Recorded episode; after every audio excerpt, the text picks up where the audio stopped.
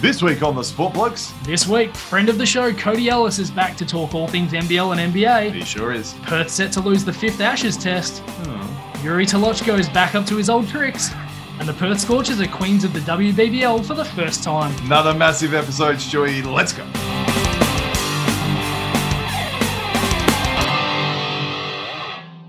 Welcome to you wherever you happen to be on this great big rock in the sky, whether you're one of our loyal listeners, someone who's found us randomly, or someone who's come to check us out after our crossover episode with the NBL Pocket Podcast with Joseph and Andrew. It was great fun, wasn't it, Stewie? It was really, really great to talk hoops with guys who are as excited and as passionate about it as we are. Yeah, absolutely. And have probably been watching for it. We probably had what 120 odd years of combined watching experience between us. Give or take, yeah. Yeah. So I must kind of reflect on last week when we talked about the live performances. So obviously you and I have talked in episodes 56, 60 and 61 the best live performances we've seen, but we need to add one to the list, mate. We forgot about Maxi Gawn in the prelim. He was pretty dominant. Oh, wasn't he was magnificent. He needs to be added to that list, definitely, I think. And then the other thing that I didn't get a chance to mention, unfortunately, was Joseph's appearance on Throwback Hoops. So shout out to those guys. They love their jerseys, Stewie. As someone who I once dubbed the Imelda Marcos of jersey collection, I reckon you'd be the perfect guest for them, actually. Well, I've just got my brand new Patrick Ewing jersey. Yes, So yes, indeed. very yeah. uh, excited to pick that one up yesterday. yeah, so if you're listening, boys, I've just volunteered Stewie for your show. Yeah, you just got to now look up Imelda Marcos. As we do at the top every week, though, Stewie, what caught your attention and what'd you miss? Well, I'm going to keep these fairly quick this week because we've obviously got a really, really massive interview coming up. But because it is a heavy basketball show today, I thought I'd just keep it on the basketball. Sure. So while I was taking a little bit of a break from work the other day, I was having a quick look on the NBA app at some of the top plays from the previous day. And there was a really nice bounce pass I saw from Steven Adams. And the caption underneath it was bounce pass from down under with a little kangaroo emoji next to it. Oh, no. New Zealand is not Australia. No, it is not. Apologies to our Kiwi friends. That's terrible. Yeah, well, exactly right. We're big Steven Adams fans, but uh, yeah, And we're also big fans of New Zealand. Yes, yeah, yeah, yeah. at the same time, we are not the same place. We are not the same people. No, we are not. So yeah. get it right, NBA. Yes, You- indeed. They should know by now, especially the way Josh Giddey's playing. Hmm. Crikey. Yeah, no good. No good. How about yourself, mate? Well, I've got a few things. I'll stick on that basketball theme. So I saw that the New South Wales Premier Dom Perrottet was named the number one ticket holder of the Kings. He is conservative, so I guess he's a monarchist. Um, he hit his first three actually. he did, yeah, well he really had a decent form. Decent shot, yeah. I don't know if you saw Stewie, but Victor Osimhen managed to get a crushed eye socket against Inter Milan, putting the 22-year-old striker out for at least three months after he underwent surgery, receiving six plates and 18 screws in his face. I did not see that. And given this is a basketball episode, and we've already talked about New Zealand, do you remember when it happened to Akil Mitchell with the Yeah, New Zealand Breakers? Eyeball actually Yeah. popping out of the socket. I Yeah. remember that. That was brutal. Terrible stuff. Now, there was a faux proposal in the background of racing TV coverage in Ireland. You've seen this one clearly. I've seen this.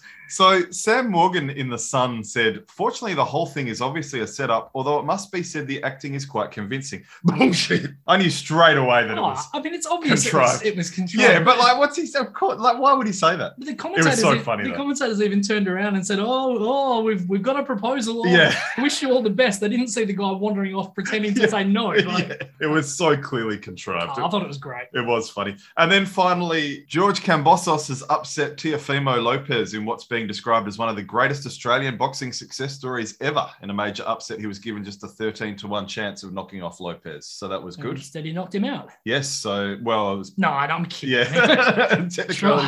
Jesus, wasting my material. And then Stewie, well, and it's going to come up more today in today's episode, but what really caught my attention is Omicron Persei 8. Oh, sorry, the Omicron variant, which means that Perth will not be getting an Ashes test. It's going to do all sorts of havoc in the NBL season, I suspect. Not good times. According to ESPN and Cricinfo, the fifth test is still in Perth. So until that changes, What'd you miss, mate? well, I didn't actually catch any NFL this week aside from a few little highlights, and I did actually miss the Challenger in the WBBL. I too missed the Challenger. Yeah. But uh, yeah. look, a really, really great final series. If you're, a, well, certainly if you're a Perth Scorchers fan anyway. Oh, great for the and- women's game. The record and- crowds. And Adelaide had a very good final series as Yeah, well. So yep. it, it has to be said it's been a great series. We'll talk about that more a little bit later in the show. Record crowds for the Matildas as well. So a great weekend for women's sport.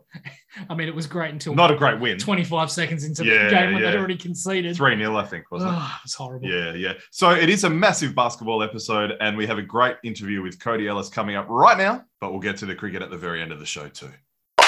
So, our next guest is a returning champion. And last time we spoke to him in episode 65, he talked about facing off against Draymond Green in the NCAA tournament, being on the wrong end of a Bryce Cotton 45 in a grand final. Sorry about that, mate. And being, and being a third generation WA basketball and sporting royalty. But today, He's here to help us preview the upcoming NBL season and maybe talk a bit of NBA too. A big welcome once again to Cody Ellis. Lads, thank you again for having me. Great to have you, mate. The Great pleasure is all ours, my friend. How are you doing? Doing fantastic. Fantastic in this uh, slightly hotter weather, which is nice. yes. uh, summer is here. And summer I know. means the NBL. Did you get a chance to watch much of the Blitz, mate? Uh, look, over the past couple years, I've kind of watched the preseason blitz less and less, really because, I mean, most of the teams don't really play anyone of note.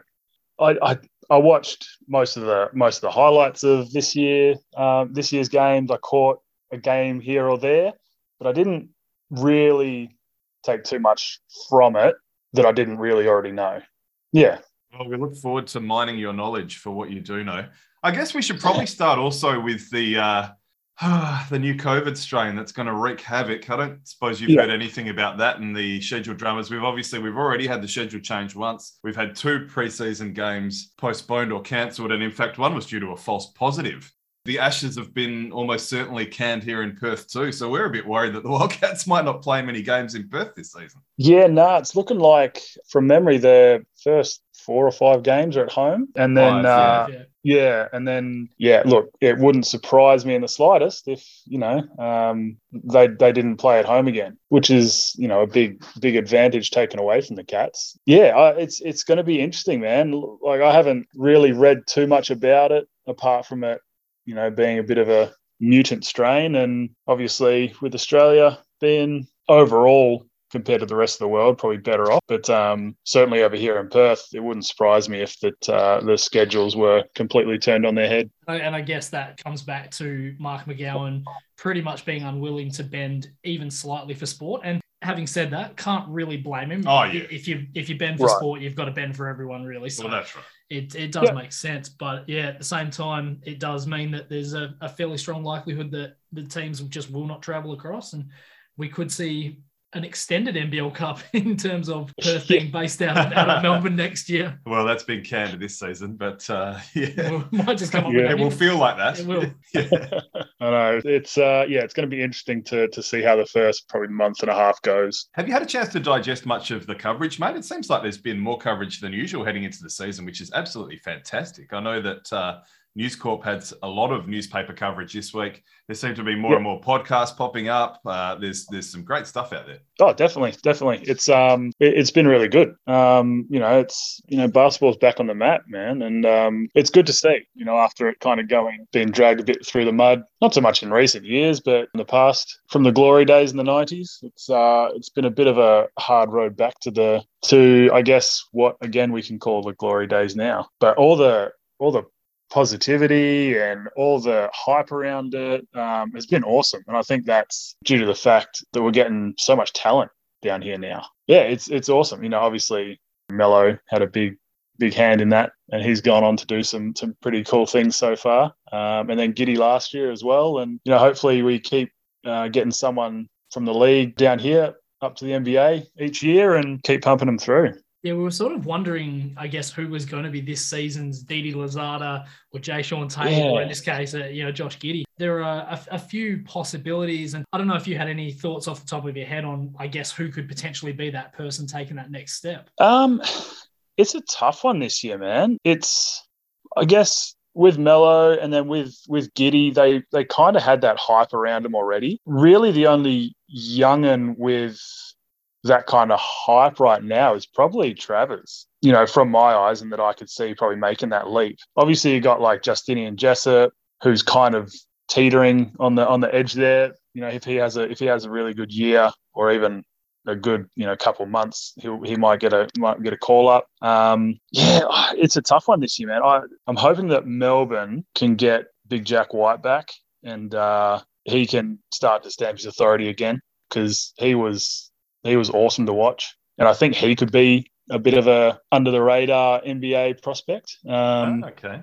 Obviously, with that Achilles injury, that's um, something that's you know a, a, big question mark over over a player's head, especially being that young and having it. But man, his his athleticism and work ethic, I could see working in the NBA. I'll tell you what, speaking of Melbourne, I saw some footage recently of Ariel Hukporti. And yep. you can't say I can't without, not say Ariel without, the, the Sebastian voice.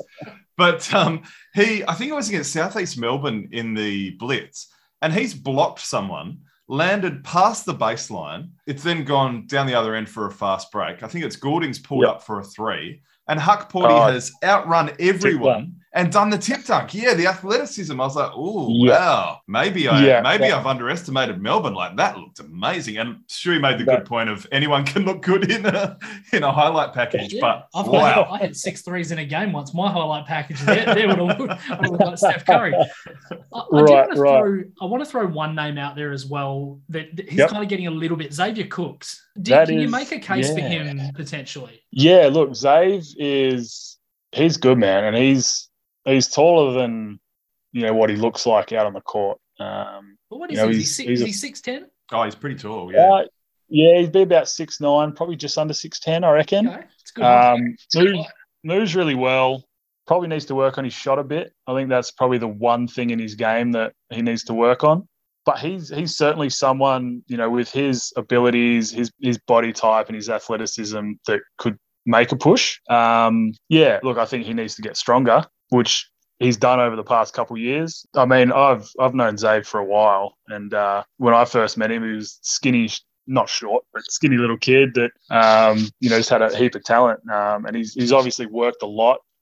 I, I think if he if he wants to make that next leap, then yeah, gaining a bit of size, uh, better in his shot. Uh, I mean, his his work ethic's there and his athleticism's there. So um, yeah, he, he, that's a that's actually a really good call. Sydney kind of have that that little, I guess, recent history of being a bit of a feeder for the NBA. I mean, they've had a couple yeah. of guys, and they've notoriously had a lot of guys from the NBA that have come back, and they've, they've done that again with RJ Hunter this year. So yeah, yeah it's there's a it's interesting you said Travers as well. I kind of look at him in a similar mold to Xavier Cooks in terms of the jump yep. shot needs work, maybe needs to bulk up just a little bit, but his feel for the yep. game is, is really good. His handle's great, athleticism off the charts. Um, one of the best mullets we've had in a, in a long uh, time as well. thing of beauty, isn't it? It really is. Have you had a chance oh. to play against him much, mate?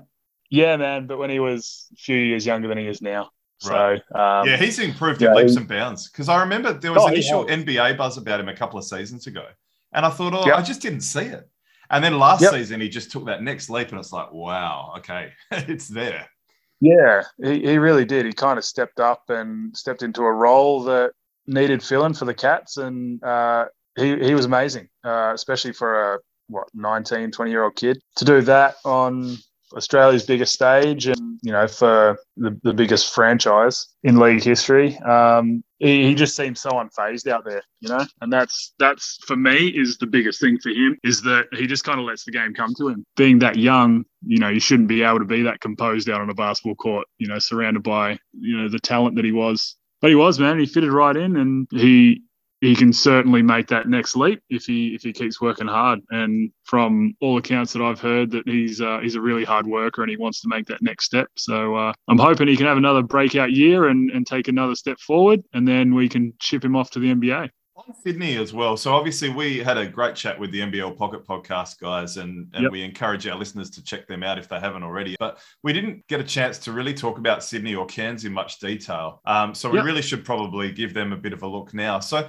what do you make of Sydney? A lot of people have them as as title favourites. I think the odds keepers have them as title favourites. I quite like their team. I don't know if they're title favourites, but what do you make of the Kings? Obviously they've got a coach, the son of RC Buford, the mastermind yep. in the San Antonio Spurs front office. So they have Yep. they have quite an interesting and intriguing team, don't they? Jarell Martin coming back from injury too. Sydney are going to be tough. They're with with all the hype around the season. I feel like Sydney's one of those teams that have kind of not been spoken about too much. You're right. I think that last I saw on on all the on all the betting apps, it looked like Sydney were one of the favourites, but um, they kind of just don't really get spoken about much. I think Buford will will do a good job there. He's got a heck of a team to work with, man. Um, look, you know, the returning guys, obviously, Zave's there and healthy, hopefully. And I've heard that the DJ is is probably closer than originally expected. Yeah, Um, I, heard, I heard Christmas time, which is exciting. Yeah, yeah. Um, with you know my guy Wani in there as his injury replacement, I'm hoping he gets as much tick as possible. Um, but I also would love to see um, DJ back in that lineup because he was unreal in his first few games um, before he got hurt. Um, Well, he probably would have taken Rookie of the Year from Josh Giddey if he hadn't got hurt the way he was going. Well, I think I think he would have taken it hands down. To be honest with Yeah, you, yeah. um, the way he started and how consistent he was, you know, Giddey took a, a bit um, to get into it. Um, obviously, at the end of the year, he was amazing, but I think DJ was like right from the jump. He was in and ready to go, and he was a you know one of their main go-to guys um, for a, a team that was fairly stacked. Obviously, a couple key outs with Casper and Newley not being there uh, Craig Moller too, who played a fair fair amount of minutes. But uh, look, Jalen Adams is a beast. He's really good. He's uh, he's going to surprise some people, I think. RJ Hunter, like you said, Big fan of Jordan but Hunter yeah, too. yeah, yeah, it's they're tough, man. They they've got a deep roster. They've got you know obviously a new coach, which will be interesting to see how long it takes them to to get into the season.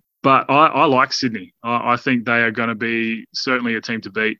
It could well be a case of very similar to last season where they are hovering around that four five spot. Maybe uh, you know they get a decent run with injuries. They may be able to push a little bit higher. Uh, Going back Yep. to Vasiljevic for a second, I actually had him potentially knocking on the door for Boomer's squad before that injury. Oh, definitely. He was Yep. playing Yep. such great ball. Absolutely. Um, and, I, and I certainly hope that they do push towards having him in the squad for you know, the next lot of whatever the next competition is. He needs to be there. Yeah. I I think yeah, you, you're right. They are they are a team that even though they are so well thought of in terms of the bookies, they really yeah they haven't been getting a whole lot of love on a lot of the podcasts out there. They haven't been. I mean, everyone's talking Illawarra, everyone's talking Mm. Yep. Southeast Melbourne. Uh, everyone's talking Perth because yeah they're always there or thereabouts. But yeah, Sydney really haven't had a great sort of run. And yeah, yeah, you're definitely right. Jalen Adams is going to catch people. RJ Hunter's got range. As I mean, I've, I've seen him knocking down threes close to the logo before, so Hmm. he's Oh yeah, he's definitely not going to mind where the line is in the in the NBL. So yeah, they, they could be No. a very interesting team. Well, and you have Jarell Martin coming back too. oh, he's I a think- beast. Well, that's the thing. Towards the end of last year, I thought he picked up really well. He kind of figured out the league and how it's refed and how to play. And I think if he can, you know, build on that, then all of a sudden you've got those guys, Adams and Hunter, and um, when DJ comes back, you've got those guys spotting up on the perimeter. You can't really go down and help on on Martin. It's they're going to be a tough guard. That's interesting because Sydney have had a lot of guys similar to that. I think back to guys like Josh Powell, Brian Yep. Bowen, uh, Damian Jones, and they've had these sort of fringe NBA guys or NBA caliber players that have come over. And as, as you mentioned, it's a really good word that you use in terms of adapting and, and sort of struggling to adapt to the refereeing. And I, I just I remember distinctly Josh Powell really struggling with the the physicality and trying to find that balance between being he's a big guy, but He was. really struggling between what's enough contact that I can get away with and what's obviously a foul. So I, I- yeah, you're right. I think Martin made such huge strides in that back end of last season. Yeah, I for sure, for sure. I think he's a sneaky MVP candidate. Actually, I, I rate him very That's- highly. That's that's not surprising at all. I uh, it wouldn't shock me if he was in the conversation. If he stayed healthy, it wouldn't shock me if he was in the conversation at the end of the season. What do you make of Southeast Melbourne as one of the other teams that are getting a lot of buzz for championship aspirations? They should definitely be in um, championship talks. Fell short last year in what was their second year in the league. And look, they've got a few guys that aren't there this year, but I, I feel like they've picked up some some bits and pieces to to fit their system. But if you look at if you look at a guy like Rowdy, sorry, Ryan Broekhoff, call him Rowdy, that's his nickname. Really, this is his first season. If you look at it properly, he's got a full preseason under his belt. He's healthy. He he knows the team now.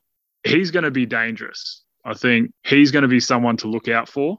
And then you know you, you've got all your all your all your regulars, Creek and uh, Gliddon and all that sort of stuff that are going to do what what they do, um, and that's going to make them tough. Keifer Sykes, not having him's going to hurt. I think. David Munford's an interesting in actually. Fun. It's funny you mentioned Sykes. I, I, don't know if you've yeah. seen much of much of Munford in in uh, sort of his previous days back in the states, but he's he's very much not a pass first guy, so I don't know how that's going to no. go with with Broekhoff and Gliddon and these other guys. Well, and Creek, yeah. Hmm. There's guys. Well, that's the eight. thing.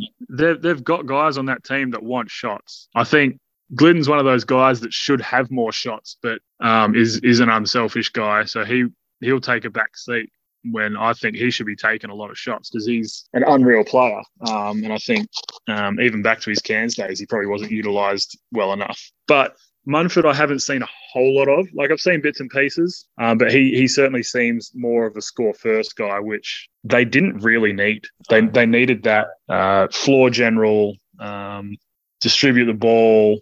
They've got guys that can score. They've got guys that want to shoot the ball. And yeah, I don't know. It's it's going to be a tough one. They I think they'll be there at the end of the year. Obviously, Simon Mitchell is is a really good coach. He knows what he's talking about. He's got them, or he had them humming at the la- end of last year. He'll he'll get the best out of the squad. So it'll it'll be interesting to see how Munford uh, fits into that.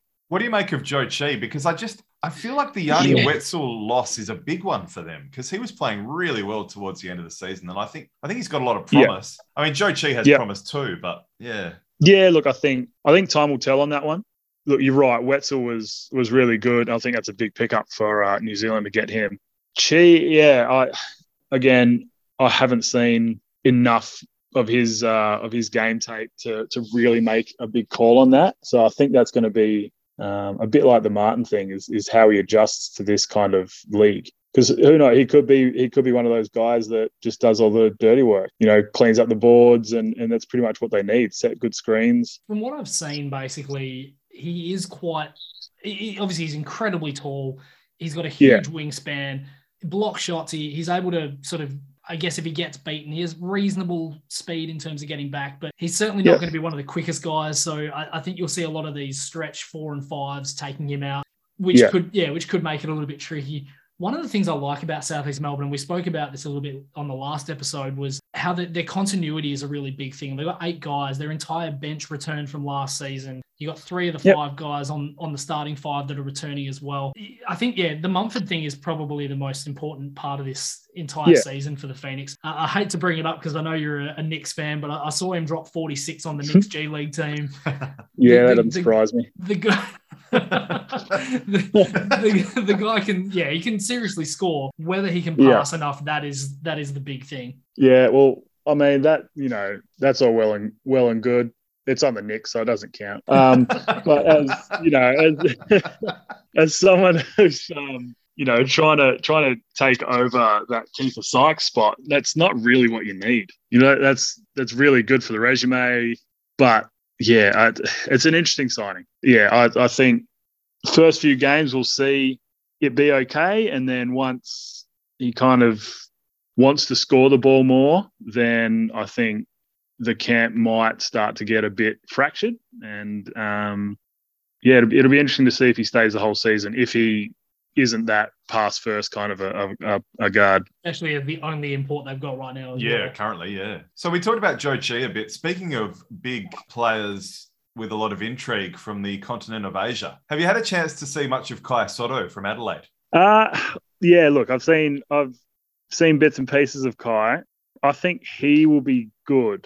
I'm not sure when, but I think he'll be a good player. I know CJ had him on his radar when he was at Brisbane, but I don't. I think it fell through. So that's going to be an interesting one. Look, uh, with that 36ers team, I think he should play a bit.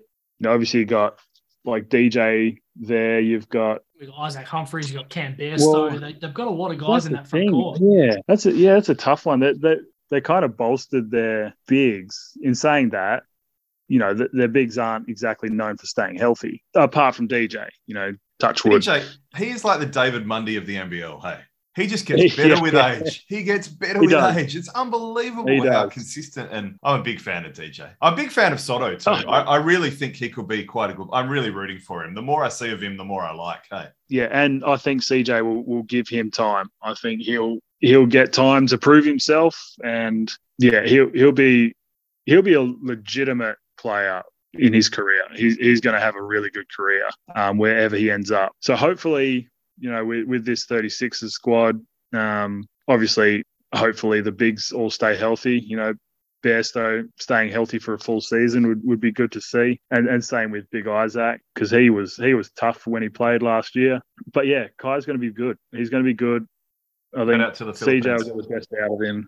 Adelaide's Adelaide's an interesting squad. They, they Um, really are. And I, I think CJ is going to be such a great coach for them. Guys like Oh, yeah. King, Sunday Dech as well. Tho- Those guys, I, I love the fact that CJ will, in all likelihood, give them enough rope to actually go out there, try Yeah. things, make mistakes, learn from them, rather than what happened with Conner Henry, where, and, and I guess for Mojave King as well, with, with Mike Kelly, there was no rope at all. You make a mistake, you're back on the bench. You might not see action for another you know, 20, Right. 30 minutes in a game. yeah, it's uh, and you, look, probably the biggest signing of the offseason, if you ask me, is the Mitch McCarron pickup. Absolutely. Huge. Um, Absolutely agree. Huge. Him and Vic Law, I think, apart from the imports that are a bit Yeah. unknown commodities. But yeah, yep. Yeah. Yeah, for sure, for sure. That yeah, Vic Law's up there as well. You got Macca and Sunday as as your two guards there, and then you've probably got Dusty as your shooter. That's that's Good. tough. Um. I know. The more I look at this roster, the more I like them. Actually, I re- I'm quite a fan Yeah, of I'm the Duffelmeyer same. too as a backup. And yeah, you know, he he held his own last year. He was really tough. You know, he's he's going to be really good in spurts. I think um, coming on, giving Macca and Sunday just a breather here and there. Yeah, I think I think honestly, it could literally just come down to health with this Adelaide team. If they are if they stay healthy, they've got all the pieces there and the, the right sort of players in the right spots to make a run at the playoffs. Yeah, oh, definitely, definitely. I think they have been kind of just thrown to the curb as yeah, Adelaide won't do anything this year.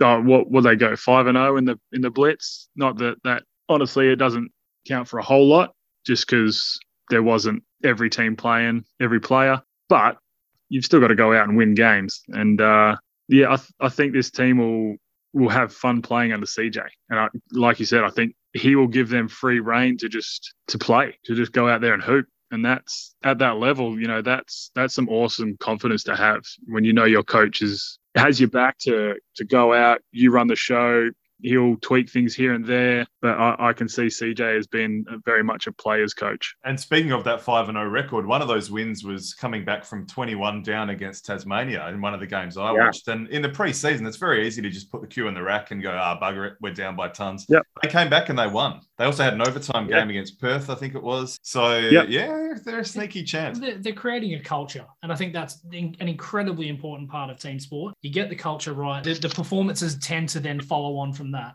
Yeah, I think that's the thing that Adelaide needs the most right now is to develop its its culture back. You know, I, I think they kind of lost their way a bit for a few years, but I think having CJ at the head there will, will help develop that cult that culture because he's been there, done that on freaking every level you can think of, um, and been successful. So I think he was the perfect signing as coach there. So we'll do our top four predictions in a moment. But the other team we didn't really get a chance to look at in great detail in our last Mhm. episode was Cairns. What do you make of the Taipans? For me, I think, I hate to say, I think they're bottom of the ladder. You know what? I, I tend to agree with you, man. Um, I think Fordy's got his hands full going up there. Forde, he's he's a great coach. He'll have them doing what he wants. But I was slightly confused at the start of the uh, you know signing period when they basically signed their whole roster again. There wasn't a whole lot of turnover of players for a team that wasn't that successful. The ones Um, they let go are the ones Oh, that good ones, yeah. Yeah, like Cam Oliver. I mean Oliver. I don't think they had a choice. No, true, true. no. Yeah, it just made no But- sense. I, I'm with you entirely on that. I don't understand how Mojave King, Chris Levick, Duffelmeyer, these are the guys you should have been holding on to. Yeah, I, I think so. And look, I don't think uh, Mojave King got uh, as much of a run as as people would have liked. You know, I think he he probably needed a bit more freedom just to, especially when they were losing games. I think they should have just said stuff it. Let's see what he can do. Um, chuck him out there. Dufemile was good, was really good for him. I thought Fabian was really good for him. It was tough losing Cam Oliver, obviously, for them, but I don't know. It was it was a strange one because I, I, feel like Majok Deng and Kouat Noi kind of had down years um, compared to what they had what they'd had. Uh, Machado was still Machado, but teams just keyed in on it because you know you, you stop him, you stop the the snakes. I can't see them finishing any higher than second last, to be honest. No, I agree entirely. I, it's one of these ones that I think it's going to be a very similar story to last year in terms of too few guys having to do too much for them. If Tahjere, yeah, yeah Tahjere McCall, if he comes in and is an MVP candidate, well, maybe we have a slightly different conversation about Cairns. But the thing that I find so interesting about him is the whole Nate Jawai sort of experience. Mm-hmm. If if they could find a way to keep him on the court for more than 15 minutes a game, yep. geez, he could be still devastating even at his at his age. I mean, I don't what is he now, 30. He's getting up there. But yeah, he had a he had a purple patch last season where he actually looked bloody good. Um, for people. He was awesome. Yeah. Yeah. Yeah. Yeah. Well, it was... uh I I'd watch their games and I'd get mad when he'd get subbed out because I'd be like, he's just he just scored you four straight buckets and you know got a stop on the other end and, and then they'd, they'd have to take him out i don't know whether that's to do with his fitness or his health or if he had uh, time restrictions on him from the physios i'm not sure what all that was about but uh, yeah, you're right. It'd be it'd be awesome to see Big Nate out there for longer than 15 minutes. I can't think of anyone in the league who is a harder one-on-one cover than Jawai. You, you can't right. move him, you can't move him off the spot. And and this yep. is the thing. So he shot 54% from the field last season. That's 12th in the league. So he's shooting a really yep. good clip. Venky Jois averaged more minutes per game than him last season, though. God. And yeah, that, that, sums it up. And that's the, yeah, yeah that sums just, up ten season right there. Yeah, it, does. It yeah. does. That yeah, he, he was 81st in the in the league in minutes played last season. Wow. It's, it's crazy. Wow. So yeah, it, it doesn't read well. Their defense doesn't look like it's got any better. They yeah second last in points allowed and opposition shooting. Yep. They allowed the best three point shooting percentage by opposition teams in the entire league. Yeah, mm-hmm. it's it's it's hard. Like the roster looks worse than it was last season. And it does. Yeah, where were they? So yeah, I think look, one of the new signings that they did pick up that I think needs to have a breakout year is Keanu Pinder. If he can figure out the refs and stay out of foul trouble, he can be really good. He slowly started to do it towards the end of last year and he had some really big games. But he just he just does some silly things on defense and gets himself in bad situations where he has to foul. And then because of that, he has to sit.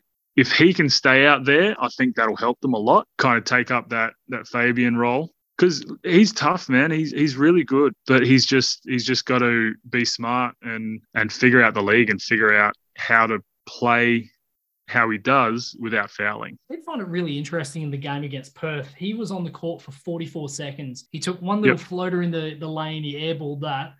And yep. next thing you know, Adam Forde's dragging him. I found that very, very interesting. I, I, know that the preseason doesn't count for much, but you see things like that. You see Nikita Mikhailovskii being pretty much you know, put towards the end of the bench by Scott Roth in Tasmania.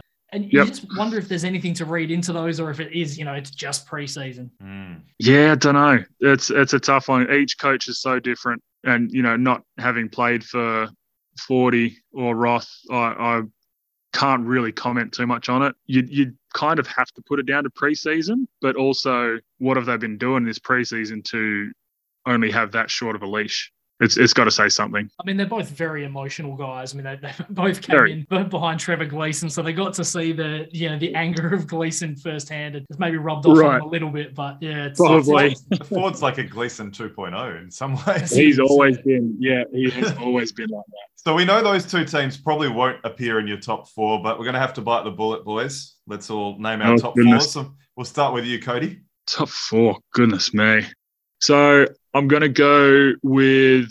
Do you want them in order, or do you just no, want a top any, four? Any order's fine. Okay, good, because I can't pick the order. I have no idea. uh, I hear you, um, man. I, I, think eight of the ten teams could very easily make the four. Like very easily. Very easy. It's super very tough. Easy. So I think that you've got Phoenix. You've got. I'm so on the fence about Perth. It's ridiculous, and that's not something I say very often. um, oh goodness. Phoenix for sure. Hawks, obviously, if they stay healthy. I'm not sold on Melbourne. I think New Zealand will make it. I think they're tough. And then, geez, it's it's such a toss of the coin. I'm gonna go with Sydney. I, I could tell from the intonation. I was like, he's going. He's not going Perth. I can hear it. No, no. I'm I'm gonna do something that probably is going to get me hated and, and not put Perth in. I learnt my lesson with that last season. I picked Perth out of it, and unfortunately, Yeah. look, looked a little bit silly. But well, I think I picked that before we knew what John Mooney was going to be, and all of a sudden he comes in. He's one of the best players we've ever seen. But um, yeah. yeah, He I also still had Trev. yes, exactly. True. Yeah. Yes. Well, and Mitch Norton's out for five weeks. He is. He So is. that's huge. And Huge. that's massive. That hurts. Because there's no Wani either. So Wani's gone over to Sydney. So the backup Yep. point guard stocks in Perth are hurt as well. Kev playing point guard, I think. Can I give you some Bryce Cotton stats that I read in a Brad Winter article on Fox? So Cotton Goodness scored God. 490 more points than any other player since he's been in the league. Yep. He's ranked Yeah, third yeah. in assists per game with a assist to turnover ratio of about three to one. The Wildcats offense was 16.6 points per 100 possessions better with him on the court. So that injury really did hurt. And it's amazing the Wildcats Oh, did as well as they did in the grand final. But I'm really struggling to pick him in too. And I, I normally, I, I said on our last episode that I subscribe to the Andrew Gaze doctrine that you don't pick against the Wildcats till they miss the playoffs. Till he they actually- don't make it. Yeah. he liked one of our tweets today where I said that. Uh, so we'll see if the Love gaze it. doctrine sticks. but for me, Illawarra, I think the two New South Welsh team, I really like this Sydney team. Illawarra, Sydney, New Yeah. Zealand for me. Yep. Then it gets really tricky. Then for me, Does. I'm just not as high on Southeast Melbourne as some people. Then for me, it's between Perth and Southeast Melbourne. I think, oh, I think because of the, I'm, I'm gonna have to go against the gaze doctrine. I think I'm gonna Yeah. have to pick Southeast Melbourne because of the Norton. If it weren't for the Norton injury, maybe, but Yeah, oh, different story. Oh, it's so hard to pick him in. Well, I've Oh, I've gone yeah. I've gone Illawarra, Southeast Melbourne, Perth, and New Zealand. I'm keeping Perth in because the strength of schedule at the start of the season's pretty weak. We've got you know ta- I say we we've got Tasmania, we've got you know Adelaide, Brisbane, and uh, who's the other team? Cairns. Yeah, so teams that you would, Yeah. I guess, expect to be slightly lower down on the ladder. So first eight games are against those teams. I, I feel Yeah. like there's an opportunity, even with Mitch out for those games, to p- still potentially go six and two, which Yep. Kind of the big thing will just be yeah the border. If Perth don't play another game after those first five, Well, that's right. then it's incredibly hard to pick him. Yeah, and no power forward on the roster. I mean, Vic Law can play small ball power forward, but he's not Scotty Fisher. You know what But I mean? No, he's not. You're right. You're right. And Jesse is going to be playing in minutes here and there. Yeah, they, they don't really have that that power forward, do they? Well, Um, I mean, I'll, I'll revisit what I said on the, the last episode we recorded. I think Michael Frazier's here just to cover until Todd, until Todd Blanchfield gets well. And then once Blanchfield's back in, I think he gets the arse and they go after a third They- import. bring in an actual power forward import. Yeah. yeah, That's that's kind of how I feel. yeah. That's fair. That's fair call. So Cody's nice enough to stay on board and talk NBA with us, Shuey. I thought we might uh, take the opportunity to have a mailbag question as a bit of a bridge between the NBL and the NBA. The NBL, of course, unprecedented amount of international players, and that's what this question's about. So this one's from Stephen. Hi guys, love the podcast. I was wondering the other day whether a team made up of internationals could compete against a team of Americans. The past three MVPs have not been American, two times Giannis and one Jokic, and there's a rising crop of overseas talent. Do you blokes think that a non US team could hang with Team USA over a seven game series? Let's say, for argument's sake, there are no injuries. The USA, of course, has a much deeper pool of talent, but how would you see a series playing out with these teams? Now, he suggested some teams for us, and we might tinker with that a little bit. So, in Team Yep. USA, he's got Curry, Harden, LeBron, Kevin Durant, and Anthony Davis starting. Then on the bench, Damian Lillard, Kawhi Leonard, Paul George, Devin Booker, Bradley Beal, and Zion. Now, Kyrie Irving's an interesting. We kind of need to work out our rules because obviously Kyrie was Yeah. born in Team Melbourne. interna- he's team international. He was born in Melbourne. How's this? Melbourne have had more number one picks born in their city than the city of Chicago has. How's that? for That you? is a wild stat. yeah, Jeez. great. Yeah, it's nuts, isn't it? Obviously, Bogut, Kyrie, and Ben Simmons. yeah. Anyway, okay, so Yeah. for Team International, Luka Doncic, Andrew Wiggins, Ben Simmons, Giannis, and Jokic. Hang on, hang on, hang on. Where did Wiggins come from? Oh, I've I've subbed him in. He's, Oh, he can't, no, he's team North well, America. he's, team he's North Canadian America. though. team He's North Canadian. America. Okay, well, again, we He's need to set these. We He's need to set these rules. Yeah. So then there's Domantas Sabonis, who had a monster game today, huge. He did. Vucevic, Porzingis, Gobert, the Bogdanoviches, Dragic, Fournier, and Paddy Mills. Cheers, guys. Interested to know what you think. I just hope I don't make Stu say bloody hell. Keep up the good work, Stephen. What do you reckon, lads? I'm saying bloody hell because it's such a good question. it is a good question. brilliant. Yes, thank you very much. It really is. Cody, do you want to go first? That's a tough one, man. I mean, honestly, you, you need to take Zion out of that US lineup. Um, We're assuming full health for the record. yeah, yeah, that's fair. It's That's hard. fair. Have It's so hard to size him, assume. Oh, yeah, he's Just huge. 'cause he's Yeah, yeah. Oh, yeah. Yeah, yeah, yeah, yeah. Yeah. He's looking like Oliver Miller Um, at the moment. Yeah, far out. He's oh, he's going to be an interesting story. I mean, you look at that US squad over a seven game series. I can't see a team beating them. Full health. You look at the way some of those boys are playing. You look at just that starting five. You look at how they're playing right now. Steph, especially. Oh, yeah. Otherworldly. You, you got the best players in the world guarding him, and he's making every one of them look silly. It- I can't see a squad of the world beating a Team USA team fully healthy. I can't see it happening. Can I throw my team world at you and just see whether that maybe changes your thoughts Yeah, go on. slightly? Go on, sure. We know Yeah. you're champing at the bit. And obviously, Embiid was missing from that list. He's a pretty big one. Yeah, so my starting Yeah. five. So I've got Kyrie Irving at the point, Luka Doncic, I've got Pascal Siakam, I've got Giannis and Jokic. And then off the Yep. bench, you've got Ben Simmons, Dennis Schroeder, Patty Mills, Evan Fournier, Bojan Bogdanovic, Domantas Sabonis, and Joel Embiid. That's a pretty good squad. Can you make That's a a case pretty for them? squad. I, I don't think I can make a case for them winning the series, but I think they could be competitive. I'm different. I reckon they could win the series. Hey, I really do. I reckon they would have mm. better chemistry. I reckon they'd pass the ball better. I reckon there'd be less hero ball. I reckon they'd band together much better than Team USA. I reckon, okay, everyone has egos, but I just, I don't know. I feel like they, they'd accept the challenge. And I would still tip the Team USA, but I reckon they'd really hmm. give them a run for their money. I really do. Did you have Kyrie as starting point guard? I had to because he's born in Melbourne. I had to. Yeah, but he's played for USA, mate. He Yeah. can't play for anybody. No, I know. I'm, I'm going. I'm, I'm using the, the the simple logic that I'm looking at where the players were born rather than the Yeah. you know. So yeah, if we take that into consideration, we'll keep Kyrie. I mean, even without him, That's fair. you put Ben Simmons in, it's still. You oh, know, Oh, yeah. neith- neither of them are going to turn up to play anyway, so yeah, exactly. it doesn't matter. Jeez, yeah. Look, I'd agree that in terms of camaraderie and banding together and playing as a team, I think the world team would do that better. I think they'd steal a couple games, but I think at the end of the day, just the sheer talent from the USA squad, yeah, I, I just think they'd get it done. I still think they'd get it done. I mean, that's an unreal squad that you just named. Just. Mm-hmm. You're right. There, there is so much talent all around the world now. It, it's crazy. Like it, it is The really matchups- crazy. The matchups It's- are it's so awesome. juicy. Well, the thing, okay, here's Yeah. the thing that is, stands out to me. So I don't know if you noticed, but Stewie couldn't even fit Vucevic in his team. And that's Yeah. because Or Rudy Gobert. the international or Gobert, there you go, because the internationals would definitely win the big battle, and it's the international shooting I worry about. But Team USA Mm. definitely wins the small battle, and they have amazing shooting just with Steph alone, let alone the others. Can I read a stat? I guess we'll use this to transition to talk about the first quarter of the NBA season so far. So mm-hmm. Anthony Davis was kind of the only big center on Oh. that list. Listen to these stats, and I'll guess I'll go backwards. So I think I know where you're going with these. yeah. Oh, mate. So he is shooting 38.3% from mid range, the worst in the NBA by any player with 100 plus attempts. He's shooting 33.1% on jump shots, the worst in the NBA by any player with over 150 attempts. And then on threes, he's shooting 16.7%, the worst in NBA history by any player with two plus attempts per game and 20 plus games played.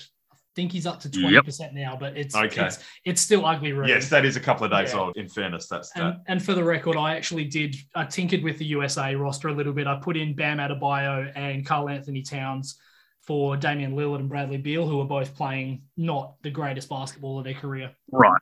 Right. And I- Yeah, and I no, put- that's fair. And I put Chris Paul in for Kyrie Irving as well for the the uh, the point guard. Oh, I love that. I love that Yeah. switch. You, you gotta Yeah. have you gotta have someone with a smart to Chris. That's a good switch. Yeah, I like that. too. So yeah, it's. I think you're right, Cody. I think maybe they take a couple of games, possibly get to a game seven. It's just the, the matchups everywhere. Like you're looking at Giannis versus KD, Kyrie versus Steph, Jokic versus AD. Like it's just juicy everywhere you Stewie look. loves this stuff. He I eats do. this for breakfast. I do. So thank you, They, Stephen, um, for that question. Yeah, that was that's an amazing question. That's a really good question. I think they need to do that at the All Stars instead of Yes. East versus West. Do a World versus USA instead of it being the well, it's not the rookie one, is it? The sophomore one?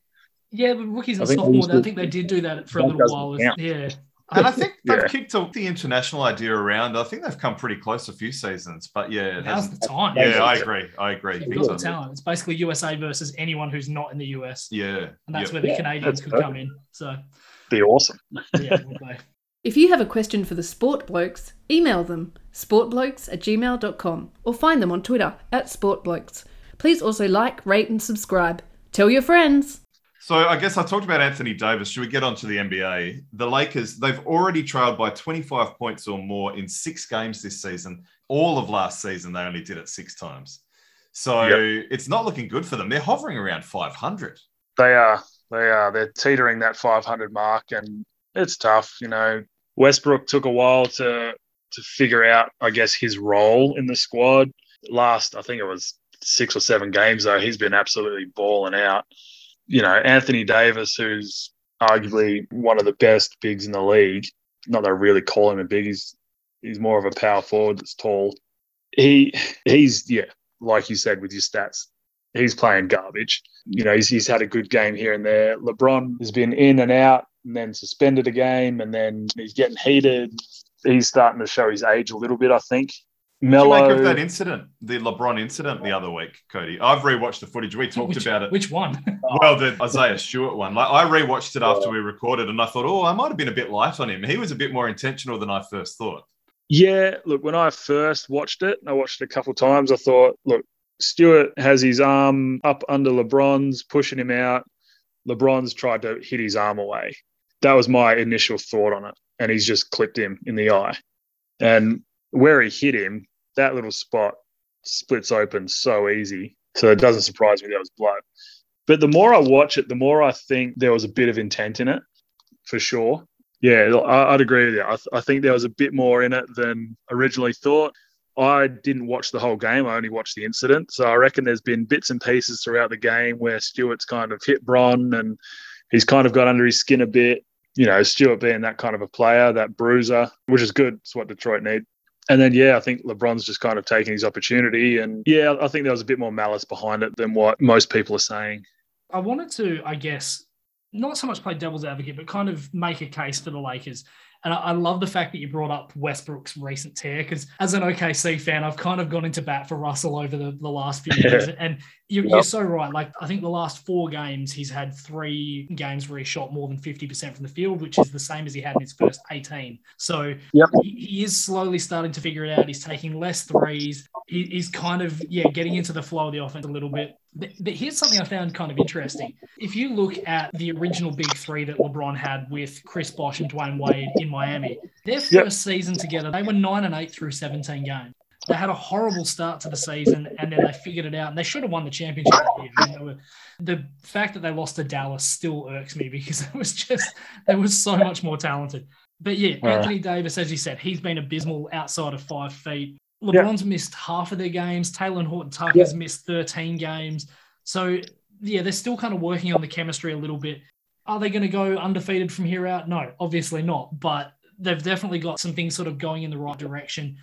Yeah, Yeah. It, it worries me. I mean, that stat about them being down by 25 in six games, that's worrying.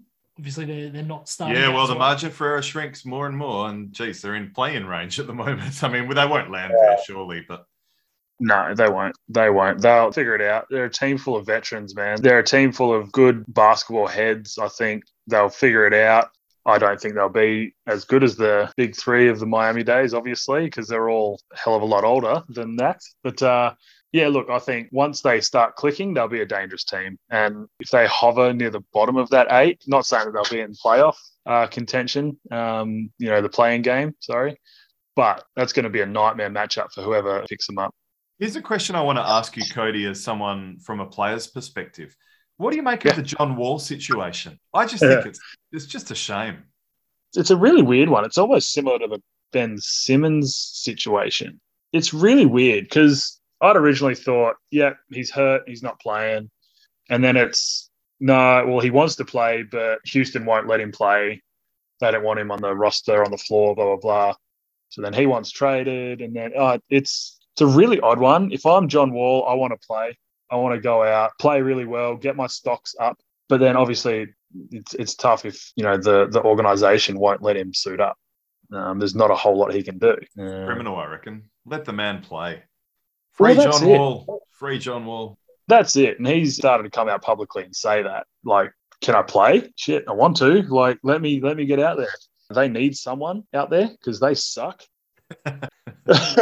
like they're yeah, they're not good. They're awful. I don't see anything bad coming out of him coming out and playing. If they were tanking Um, any harder, they'd be a part of the US military budget, I think. Oh, would they ever? Jeez, it's ridiculous. It is ridiculous. But Fun fact for you: Uh, they've, they've, they've got a longer winning streak at the moment than Brooklyn. oh, there you go. What, Oh. one?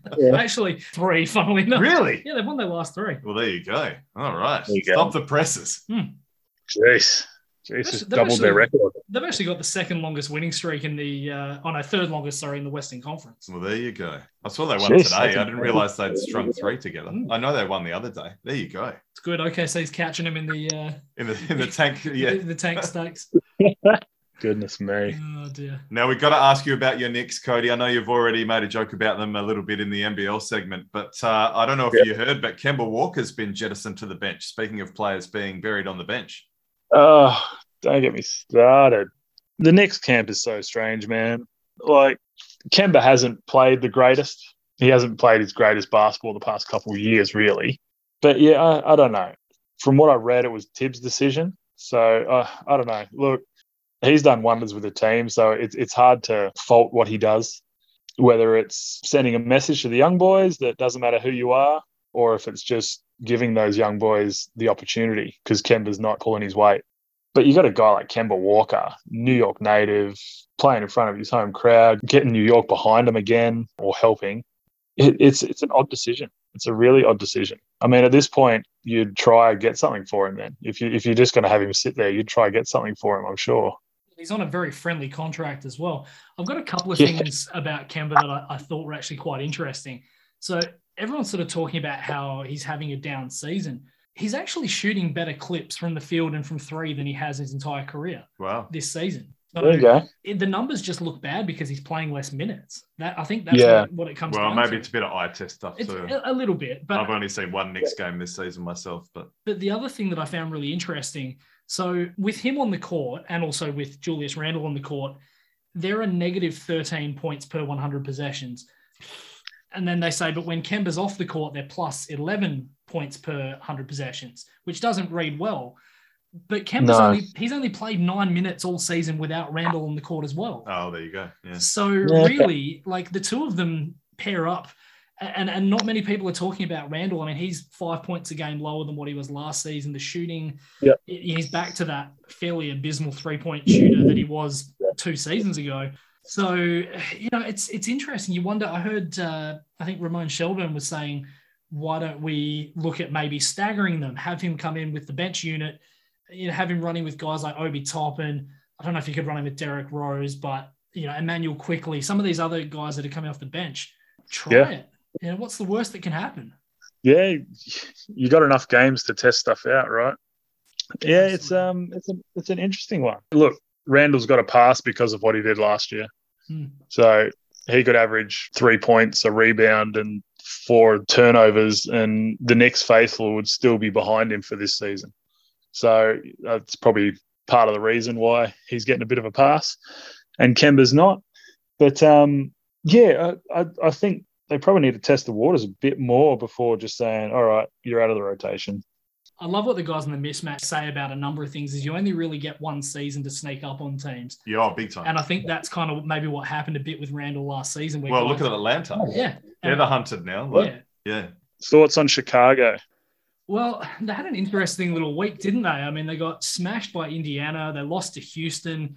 So you don't know. Maybe they they just kind of started showing a little bit of their true colors. But I mean, I, I still really believe in Chicago. I love the pairing of DeMar DeRozan and Zach LaVine. I love what Alex Caruso's done.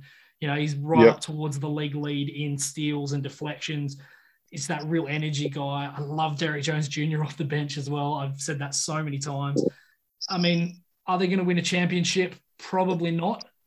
But I'd like I'd like to think that they could very much push for Eastern Conference Finals, probably semi-finals this season. I mean, there's still Yeah, I think semi-finals is probably their ceiling. But we were both fairly high on them heading into the season, so we both had them around fifth.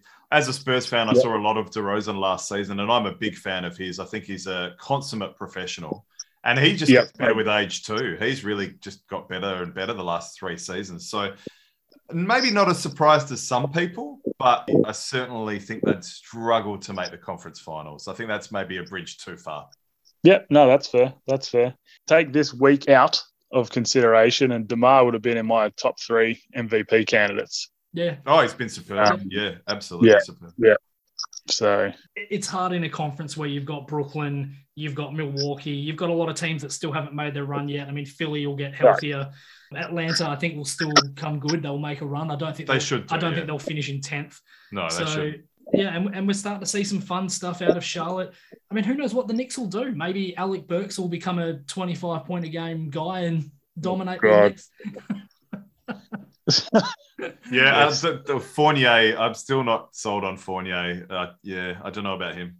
no, he did his standard come in, have a really good couple games, and then Yeah. disappear for a Earn a shitload of money, and then yeah, Yeah, so yeah, but yeah. uh, but Yeah. no, it's, like it's good to see. There's a lot of a lot of surprising teams. I mean, things like Washington. I mean, they're coming back to the pack a little bit. But Minnesota in the West. I mean, they're now ahead of the Lakers, the Grizzlies, the Nuggets, and the Blazers at the moment. Yeah, there you So, go. There you go. yeah, so they're they're you in think- a little purple patch as well. But you know what? About bloody time. Like they're young players. You know, Edwards is in his second season. Anthony Towns has been around for what seven or eight seasons now. He's been around for a while now. Yeah. It's about Long bloody time. Beverley helps. He's got a bit of mongrel in him, a bit more competitive juice flowing through the veins of that team. So yeah, it's good to see them performing. Yeah, definitely, definitely. Are Portland gonna come good or what? I, I can't see it personally. See, I, I haven't been high on Portland for several seasons, actually. So it doesn't surprise me a hell of a lot, to be honest. I, th- I thought they'd probably bounce around that seven, eight kind of position, Hmm. but Yeah. it, it wouldn't at all surprise me if they finished 10th either, or even lower potentially if it really turned to shit. But they're one game behind fourth place at the moment. Yeah, well, So- there you go. Yeah. so and the West is thing. interesting. Yeah. the, yeah. the West is once you get past Utah in third, it's a logjam all the way from fourth down to eleventh. Is a three game The difference, last. Yeah, exactly. Yeah, it's tough. It's Hmm. tough. and then the Spurs are only a game behind that. So yeah, it's Oh, a shout out to Dejounte Murray, 19 points, eight rebounds, eight assists, and two steals per game on nearly 50% shooting. So he's going well. Love it. Been Where's waiting for a moment to get that in, haven't you? Well, it's about, you know, the, the celebration for Spurs fans are few and far between. And I know no one's crying about that given the success previously, but it has been a couple of lean years. It has been a couple of lean So, hey, at least you had the success for a while. Oh, of course. Yeah, yeah. Well, thank you so much once again, Cody. You've been absolutely amazingly generous with your time. We really appreciate it. Had a great chat and can't wait to release this episode. And we wish you all the best. We'll catch up for a beer soon, mate. Sounds good. Keep up the awesome work, boys. Thanks for having me. Thanks so much, mate. We Thanks, appreciate yeah. it. And now, what made Stu say bloody hell? Well, he's a long-time feature on this show. Yuri Tolochko, the bodybuilder from Kazakhstan, is up to his old tricks again. Is this his fourth appearance on Bloody Hill? I think it is. he's, geez, he's he's given us He's some given good us fodder. Yeah, he He has. really has. He has. So, look, we've previously spoken about his first sex doll wife. We've also spoken about the fling that he had with an ashtray at a nightclub. but now he's headed off on a lovely honeymoon getaway to Sofia in Bulgaria with his second sex doll wife named Luna. Now, this is after Margot popped, unfortunately, of course. Yeah, it went a little bit too hard. And Yeah. off, off she went. But I found it really interesting how aptly named this doll is Luna, because he's a fucking lunatic. I thought you were going to say, "Does you have a moon face or something? Well, uh, but I, I think previously, and wh- while we make a lot of jokes, this this has been quite a, a funny thing to follow. I tell you what, the face on that sex doll, yeah, yeah, that's not funny. The face looks like it belongs to about a 12 It year old. does. It does. It looks very young. It's not great. And this, this guy's 36, so he's not exactly, it's not like he's 15 and can kind of Yeah, yeah. even close to get away with it. It does not look great. And there's a few photos I actually saw where the expression on her, even as a doll, says that she does not want to be there. She's jealous of the ashtray, Stewie. well. oh, dearie me. So to Yuri Tolochko and Luna, all I can say is Yakshemash, bloody hell. Bloody hell. So unfortunately, we do have to race through this, Stewie, because we had a very heavy basketball episode. And look, basketball is our first love, and we are going to always go hard, particularly before the start of the NBL season, not But the it basketball. doesn't seem fair, does it? No, well, and congratulations to the Perth Scorchers, their first WBBL title ever. It was quite a good match here at Optus, wasn't it? It was. In wasn't the it? scorching heat, it was Yeah. appropriately titled. It was about 38 degrees here. And we have to also mention, obviously, congratulations to the Adelaide Strikers for not just a great final series, but a really great season for them as well. Oh, Amanda Jade Wellington is my new favorite leg spinner in Australia. Hmm. It, she is great to watch. The way she flights the ball, her variations, and she's oh, that spell she had, the best spell in WBBL history, where she picked up a five for. I love watching her play. Yes, so absolutely, hats off to the strikers as well. Definitely. Well, that seems like a perfect way to start, really. I mean, so the, the first one, the Eliminator, I I can't say it with a straight no, I face. know, just- I know. can't. You just think of Mike Whitney and Challenger ready. But El- anyway, Eliminator, Eliminator already. already. yeah. So the Brisbane Heat, eight for 114, defeated by the Adelaide Strikers, two for 118 with 21 balls to spare. It wasn't even that close, really. As you mentioned, Amanda Jade Wellens, and she was absolutely the big difference in this game. She bowled four straight overs from the seventh over of the match on. Absolutely ripped the heart out of Brisbane's top order and their middle order. Oh, really. find the footage. It is so good to watch. Some beautiful textbook leg spin bowling. So two wickets in her first over, one in her second, and she very nearly had a second. Two in her third, and then a maiden to finish it off. Four overs, one maiden, five for eight. Oh, incredible. Absolutely incredible. And after all of that, it left the Heat at seven for 54 off 13 overs. So they're absolutely floundering. Yeah. And you're looking at it thinking they're going to be struggling to make 80 the way they're going. In terms of the actual viewing experience, it was thankful that Nicola Hancock came in at number nine and smashed 40 off 26. Otherwise, it would have been even more lackluster. Yeah, the, the score they made was quite incredible given the way it started. Yeah. Yeah. And it, look, it was a controlled chase by the strikers. There were a couple of chances early on in terms of balls just going over the top of like a mid on's head. But yeah, they just bowled too much back of a length for the quicks and they were just putting them away through mid wicket or they'd over pitch and get smashed through cover. And then for the spinners, a lot of stuff right in the slot that was just getting dispatched straight back over their heads. So Katie Mack, sensational again, one of the players of the tournament, 50 or 42 for her. And Very handy. that was that. That was that. Challenger ready. Well, the Melbourne Renegades certainly weren't. Eight for 83 off their 20 overs. Yeah. So Yeah. at this stage, you're starting to think, oh, God, these finals, they're not yeah. really shaky. going that Yeah, well. Yeah. So the Strikers managed to chase that down one for 86 with 55 balls to spare. Hmm. So, yeah, absolutely. Basically half an innings. Yeah. Yeah, and the Renegades looked brilliant all season. They had the player of the tournament in Harmanpreet Kaur. She was woeful in the final, seven off 15, bowled one over for seven runs. Just didn't really have that same impact. I mean, It's the wrong time to pick a bad game. it really was. It really was.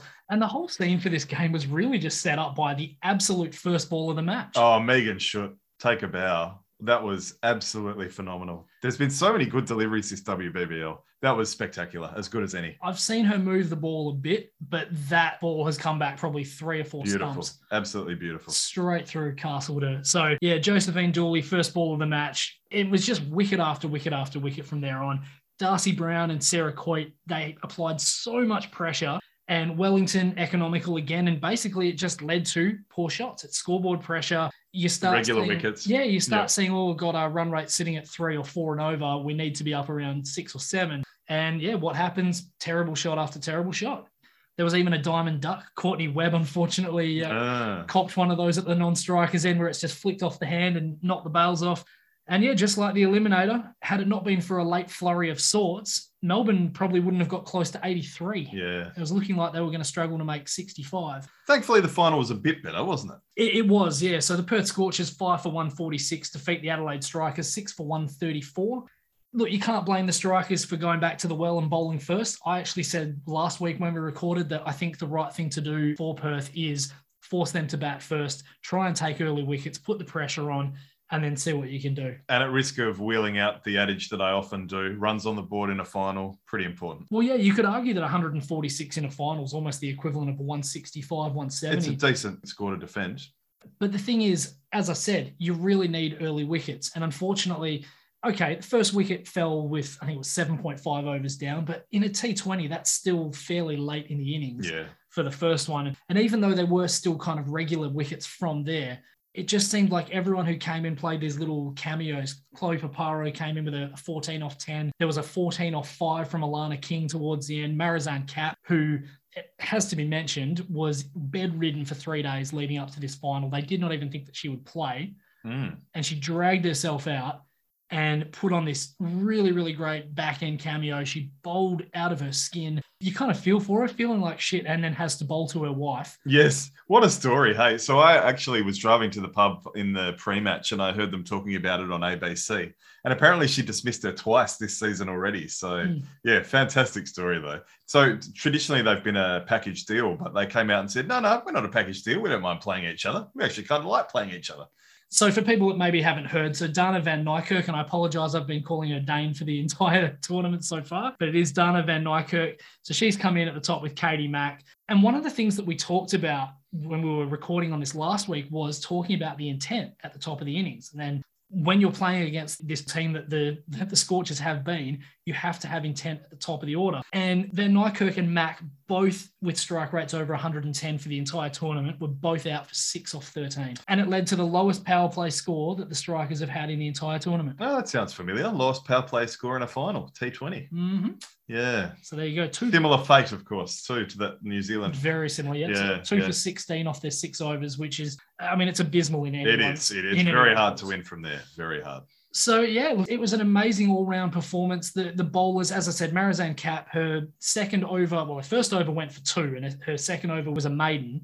So obviously a, a really, really great start. It even allowed for a couple of those big overs. I think Sophie Devine went for 11 off her first over, and there was a 17 in there. But the run rate never really dropped below a point where you felt comfortable. And, and as a Scorchers fan, I never worried, and I always worry. in There was that moment, that weird run out where, um, oh, now who was it? Got in front of the ball. She should have got behind the stumps, and Yeah, I can't remember who it was, but I think that might have been Lisa Griffith. Yeah, Okay. she's uh, put the hand up in front of the ball to stop it from ricocheting, and it would have hit the stumps. would have been a run out. Yeah, But no, look, a superb performance and a, a really, really great match, worthy of a final. Even though it never really felt like Adelaide were going to get on top, it just yeah, it, it was enjoyable enough. There was enough action, enough boundaries. I thought it was a good final. a lot, Yeah, of, lot of yeah. big hitting it, and sometimes these finals can be pretty anticlimactic. So Yeah, great effort by the WBBL. It just seems just like the AFLW, just like so many other things out there. The quality of this game exponential. Every single season, we're Yep. seeing bigger hits, we're seeing higher scores, we're seeing Reverse sweeps.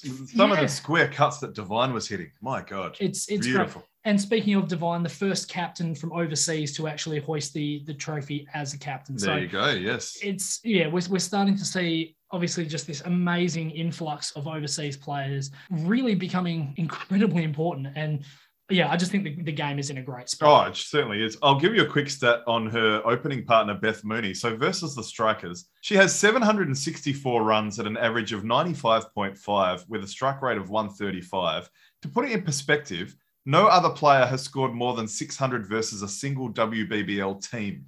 So that's 164 runs more than any other player. So Pretty handy player. very, very handy. Now, just quickly, as we suspected, Pat Cummins has been named captain of the Australian Test team. As I mentioned at the top, unfortunately, looks like Perth won't get an Ashes match, which is a bit of a disappointment. And then finally, Alex Carey coming in with the gloves, as we also kind of speculated. Not all that surprising, really. Just quickly on the Perth one, once it gets stripped from us, where do you reckon it should go? Uh, good question. I'm, I'm in two minds. Part of me would love to see Tassie get it. Oh, I'd love to see it at Bellerive. But the other part of me kind of agrees with Warney. Look, Melbourne has gone through a hell of a lot in the last 18 months. It would be nice if they got two. His idea of a day nighter, I'm not overly opposed to. I think the series will be done by the fifth test anyway. I think Australia would have already won by then. So maybe a argue- bit overconfident. I don't know. But, But, uh, I would argue that Hobart's gone through hell for a lot longer than Melbourne has. So well, yeah, yeah, yeah. No, I'd be, I'd have no problem with it being at Bell I think. Bellerive, that's that's Yeah. where I'd like to see it. Yeah. But look, if it's a day nighter at the MCG, I'm okay with that. And finally, I guess we made our jokes about Tim Paine, but he has had to step away for mental health issues. I think he's not even going to be playing in the Shield for Tassie for a while. So our thoughts are with him. And look, good to see the Barmy Army. Get, I was just about to say that. on- Yeah. getting onto Twitter and wishing him well because as much as obviously the Ashes means everything, you still don't want to see a player's mental health. That's right. And we, you know, we'll joke and we'll jest, but once it gets to a certain level, we'll peg it back a little bit. and the same way as you see Stokesy get hit on the arm today. As an Aussie, you think, oh, oh, it'd be good if he didn't play, but then you think, no, No, it's actually, you don't wish injury. it's actually better if he does yeah, play. It's you don't wish injury be a much better spectacle. All right, sure. you know what that music means. What are you amped for? Well, obviously, really, really amped for the run up to the Ashes. Oh, it's close now. It really is. Very, very glad that the selectors have finally put us out of our misery in terms of who'll be behind the stumps in Brisbane. In the NBA, absolutely impossible to go past tomorrow at time of recording. The clash between Phoenix and the Golden State Warriors. Phoenix riding a 16 game winning streak. The Warriors, the best record in the league, winners of their last eight. Should be a ripper. How about yourself, mate? Oh, mate, NBL. Doubleheader on Friday, kicking off with the Jack Jumpers, which I think was a really nice move by the league. I'm going to try and watch every game if I can. Until next time, I'm Nate. And I'm Stu. We are the Sport Blokes.